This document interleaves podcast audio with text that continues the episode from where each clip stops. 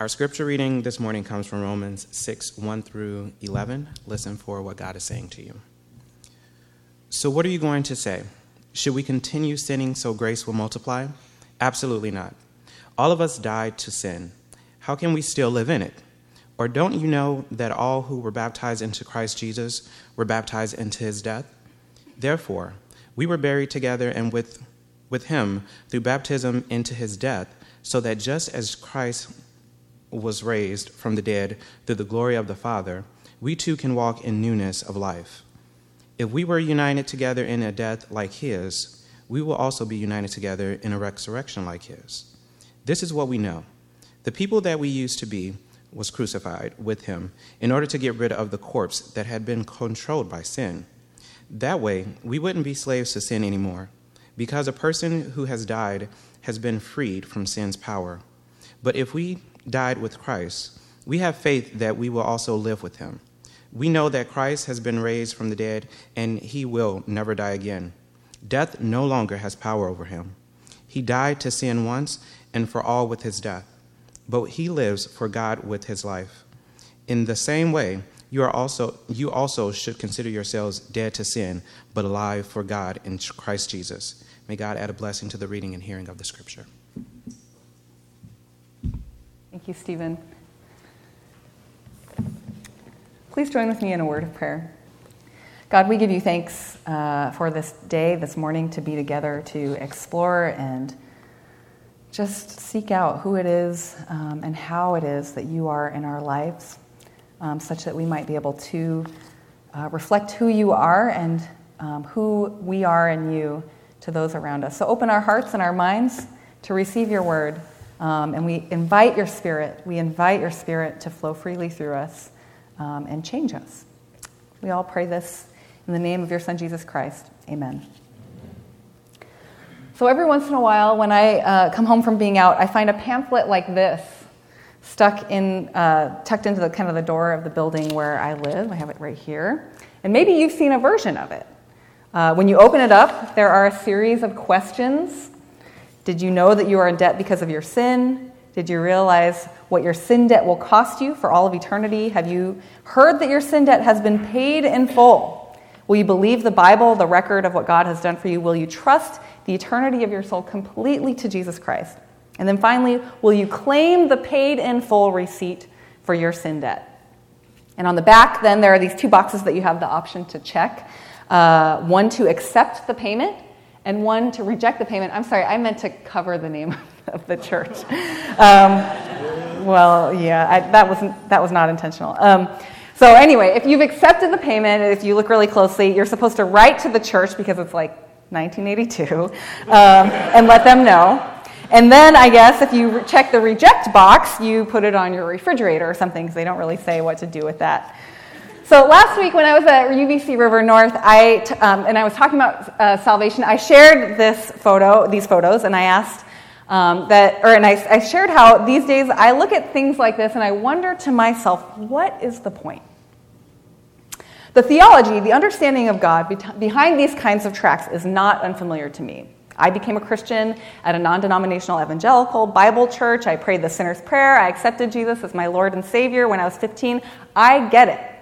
Getting saved is about making a decision to turn away from a depraved life, a life lived without God and without purpose, to a life lived with God, with Jesus, a life lived with purpose.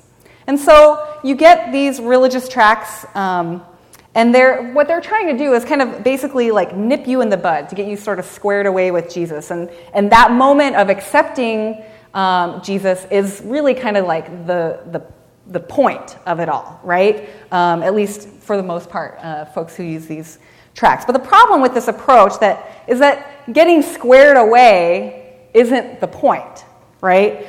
Sometimes instead of being a help, I think things like this pamphlet and the Sinner's Prayer can become a gate, right? They can become the only gate that gets you in. And then it becomes about the gate and about getting squared away and not so much about what happens after you walk through the gate. But what happens after you walk through the gate? What happens after you decide that you're going to respond to God's invitation to partnership? What happens when you decide to try out this Jesus thing is actually the starting point for all of that life-giving transformation, that purposeful living that we've been talking about. Saying yes, as we have talked about actually in our starting point small group, isn't the end, it's the beginning. That's why Paul talks about baptism in this morning's passage. Baptism is the symbolic, sacred moment of our journey when we formally say yes. It's when we say, I'm in. And God says, welcome to the relationship. I've been waiting so long for this day. Baptism is when our path and Jesus' path merges, right? Before baptism, Paul says we are controlled by sin. And when we're baptized, we're freed from the tyranny of the things that create death within us. We're freed from that. When we're baptism, we symbolically experience a death of our old identity, an identity that is enslaved to the values of this world, to things like domination and materialism. And after baptism, we have a new identity as someone who is not controlled by the brokenness of this world, someone who doesn't have to prove their worth, but as someone whose first name is beloved and second name is partner. But baptism isn't just about you and God. It's not just about me and Jesus. It's about me and everyone else who accepts Jesus' invitation, God's invitation. Baptism is when the community of saints, which is the believers across space and time, those who are no longer with us in body and those who have yet to join us in body, when the community of saints receive you and say, welcome. Welcome to the community. Welcome to the work, capital W, work of wholeness of life for all. We are so glad to have you with us and to struggle together. We will help you do this thing, and we hope that you'll help us do it too. Baptism is when we join with God and all the followers of Jesus in this project of shalom, of wholeness of life for all. Baptism is the moment when you realize we're all in this together, right? And why is it important? Why is it important that we're in this together? Well, the short answer is because it's hard. Partnering with God is hard. It's difficult. Baptism is the starting point. It's ground zero, right? It's the old church's version of the gate, right? You get through, you walk through, and the moment you walk through the gate, you are a new person. You have a new identity in Jesus Christ. But what happens after baptism is where the real action is. Life after walking through the gate, life lived forward as God's beloved. This is what we're talking about today. Another word for this life lived forward is sanctification. So the word sanctification means being made holy. But I think that sometimes that can trip people up, right? Like, you might be thinking, I don't want to be holy. Because in your mind, being holy might look like wearing a big church hat, or not going out with friends, or swapping out all of your secular music for Christian music, which is what I did in college, and I feel very sad about that, or having to read Christian literature, which often, Christian genre literature, right, which often can be difficult. Sanctification, granted, might actually look like that in your life, so I'm not going to hate too hard on that, but if that's where you're led, right? But what sanctification is really about is your movement forward toward living more fully into this new identity. As someone who not only belongs to God, but also who partners with God, right? So you don't just belong to God, you also partner with God. And that's the part of after walking through the gate. And this is the difference and this is different than someone who just obeys God, right? So listen closely here. God isn't looking for mindless people to obey. God is looking for thoughtful, conscious people who will contribute to the project of shalom. God is not looking for mindless people. God is looking for mindful people, actually, conscious people. Conscious people who will contribute to the project of wholeness of life for all. So Paul uses this word in verse 4.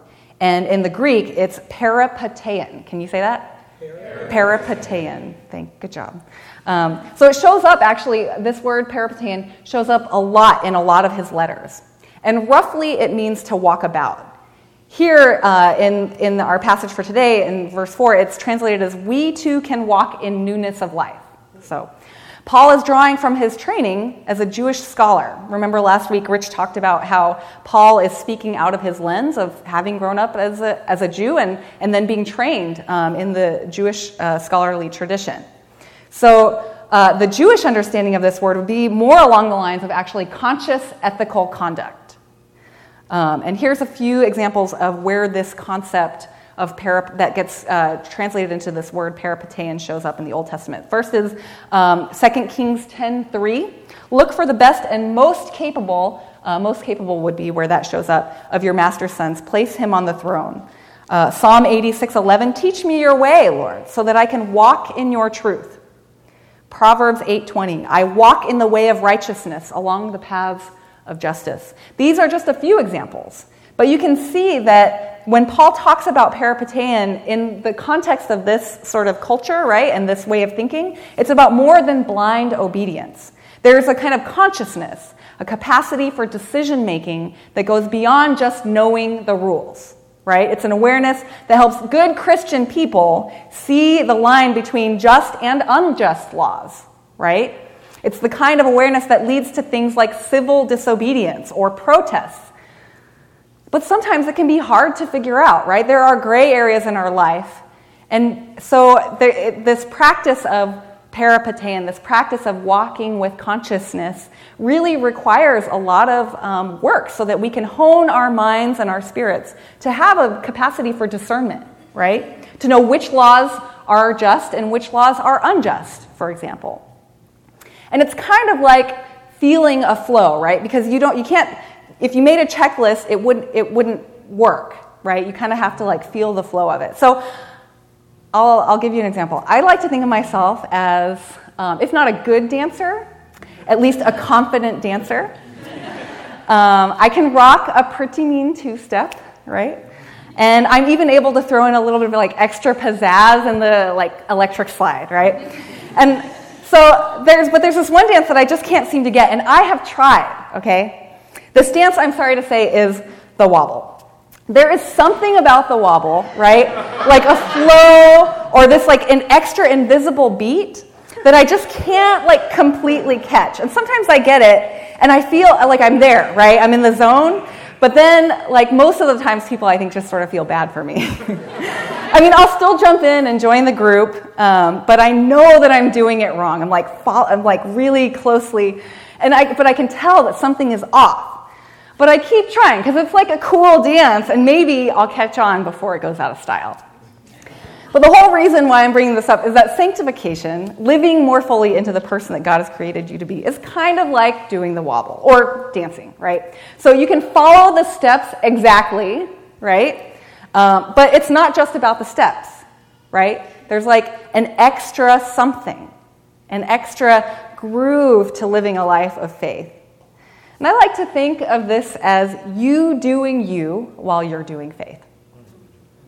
In a way, this is what the word peripatein is about.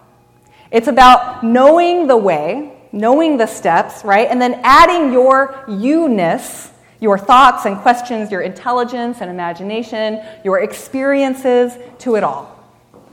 But first, you actually have to know the moves, right? You can't be doing like the boot scoot and boogie and call it the polka, because that's a recipe for disaster, possibly war, depending on the country. So knowing the steps, knowing what sanctification looks like, can give you a sense of whether or not you're on the right track. So if you're wondering where to start, to measure like how you're doing on your journey, here are I'm going to give you a few markers of maturity in faith to help you kind of get a sense of like, have I at least got the steps down, right? So the first one is a complex understanding of the Bible. The Bible is not a magical answer book. Be honest, did you ever ask God a question, close your eyes, open your Bible to a random page, and put your finger down hoping it would lead you to an answer? Okay, so I'm not alone. Let me put it that way. So, but then what happens if you put your finger down and then you find yourself looking at something like this, right? Your breasts are like two fawns, twins of a gazelle doe. That's what does that have to do with what college I should go to, right?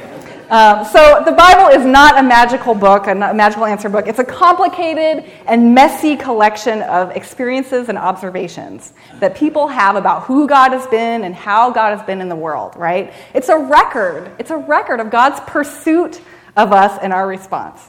Reading the Bible on our own and hearing how other people read the Bible helps us to grow in depth and richness of faith.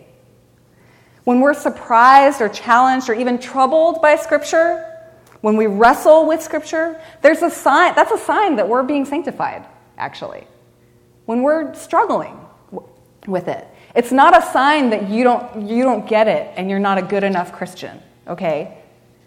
The willingness that you have to engage it and to listen to other people, even when you're sort of like, that sounds pretty whack, right? But you're still staying and you're in the conversation, you're wrestling with it. That is a sign of maturity in faith. So the second marker of maturity in faith is a prayer life that changes you. The purpose of prayer is to be in communion with God. And sometimes that involves words, and sometimes that involves silence, right? Sometimes that means crying out in pain, and sometimes that means crying out in praise. If the prayer that Jesus taught his disciples, what we often call the Lord's Prayer, if that's our model, then we know that prayer is humbling, that it's hopeful, that it's demanding, that we demand something, we ask for something, give us this day our daily bread, and that it's challenging. Forgive us our debts as I forgive my debtors, right? Those who have trespassed against me. It's a sign that you are a maturing Christian in prayer that when you find yourself coming ready to pray, to learn the difference between what you want and what you need, between what you want and what you need. And in the midst of your meditations, being ready to hear how you are being called to participate in God's work. So the third mark is living in freedom. And this one I think is pretty straightforward. A sign that you are maturing as a Christian is that you find yourself experiencing greater freedom. I know that some of us are not experiencing freedom because of external structures and circumstances. But this is a different kind of freedom, a freedom from the terror of having to live up to the expectations of those around you, the freedom from having to feel like you have to win God's favor, freedom from the insecurities and fears that prevent you from being vulnerable or authentic with the people around you, freedom from your hurts, and even your sense of entitlement that God owes you or that other people owe you, freedom from those things to serve God and to serve others. Freedom to be forgiven and to forgive others. Isn't that an interesting thing to think about, being freed to be forgiven?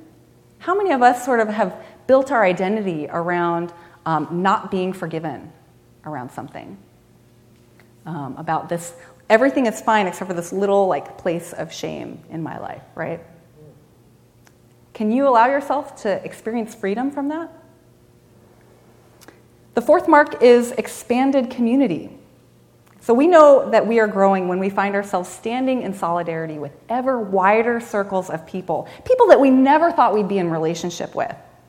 When we can make connections across difference, when we grow to see that my salvation is bound up in your salvation, even though you are totally outside of my sphere of experience or relationship, even sometimes at the cost of what I want, or what I think would be better for me, if you're willing to be in community and stand in solidarity, that's a sign that you are maturing in faith. And I'll give one example. So, the tension between Black Lives Matter and All Lives Matter, right? Yes, all lives matter. But there's a particular reason, right, why Black Lives Matter is a hashtag. And the sign of a maturing Christian might be moving from that all lives matter space to say, oh, what I want, what I need, is actually less important in this, at least in this instance, than my brothers and sisters over here who actually have a deeper need and are experiencing something much more violent than what I am experiencing. And to own that and to hold that and say, I'm going to give up, even if I don't understand, I'm going to give up that platform so that I can stand in solidarity with people who I love, who I am in relationship with, or even not in relationship with, but because my faith calls me to something bigger, right? Finally, there's two more. the second to last, is thankfulness and joy. In our starting point group a few weeks ago, each of us shared an experience of grace that we had had over the past week. That was kind of how we opened our time. And just about each time that someone shared, there was kind of an expression of how thankful they were for the experience. And I'd say this is not a coincidence, right? For most of us, each experience of grace that we have leaves us feeling thankful and joyful. Not joyful in the happy sense, because sometimes you experience joy in a much deeper sense, right? A deeper kind of contentedness, a deep sense of something like, yeah, life might be really hard right now, but I don't feel alone, but I feel like it's somehow worth it because God is walking with me, because there's still something out there for me, because community is walking with me. Thankfulness and joy. Finally, a sign that you are growing and mature in your faith is that you are living in creative hope. Christians live by the promise of God, and that promise is incredibly creative, right? This problem says nothing is wasted in your life. I will take everything about you, your mistakes and your victories, your shameful experiences and your most proudest moments. I will take it all. I'll take it all. And I will create something that is uniquely you and uniquely life-giving that will come out of it. All of those things. Mature Christians, or maturing Christians at least, embrace a hope that refuses to check out, right? A hope that says, I can't give up, no matter how bad things get in this world, because God is doing something. God is doing something, even through my small contribution, to help wholeness of life be real for everyone. So maybe some of you are thinking, okay, I've got numbers 1, 4, and 5 down, but the rest are pretty weak. On one hand, it's great to want to grow, and these are really helpful markers for you to kind of, check yourself, right? But remember that these are just the dance steps, right? These are just the dance steps. It's up to you to own these in a way that makes sense for who you are and how God has been moving in your life. And they aren't only the steps. They aren't the only marks of faith, right? There are others. These are just ones that I'm identifying for you. But they're a pretty good place to start, right? The end point, the big vision that we are moving toward, is a world where everyone can know the fullness of life that Jesus demonstrated in his ministry, right? Financial liberation, physical healing, restoration into community. These are things that Jesus dedicated his ministry to, and that's what fullness of life looks like, right?